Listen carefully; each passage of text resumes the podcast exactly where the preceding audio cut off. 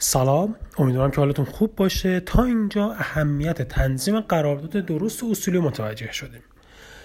ازتون می‌خوام که حتما قبل از اینکه این قسمت سوم بشنوید دو تا ویدیو قبلی که راجع به این موضوع با هم صحبت کردیم رو ببینید. قرار شد توی این وایس درباره ویژگی هایی که یه قرارداد درست و قانونی باید داشته باشه تا کارفرما بعدا مشکل نخوره رو براتون بگم. مهمترین نکته توی تنظیم قرارداد کار اینه که کارفرما بدونه هر توافقی که بین کارفرما و پرسنلش چه با رضایت دو طرف چه با زور انجام بشه که مخالف ماده قانون کار باشه صد درصد باطله.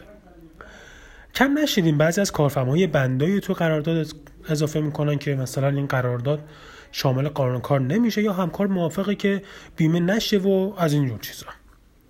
علتش هم این که کارفرما اطلاعاتش از قانون کار کامل نیست و برداشت خودش رو از قانون معتبر می‌دونه و توی سندهای مهم کارگاهش هم از همین برداشت استفاده می‌کنه. اگه کارفرما همین یه نکته که توی این وایس براتون گفتم رو موقع تنظیم قرارداد رعایت کنه دیگه هیچ مشکلی نخواهد داشت. اما یه سوال چرا کارفرما وقت و انرژیشو صرف این کار کنه؟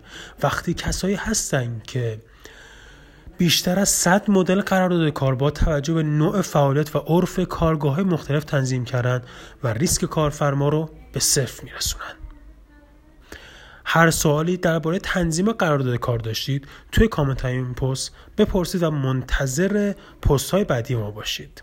مخلص.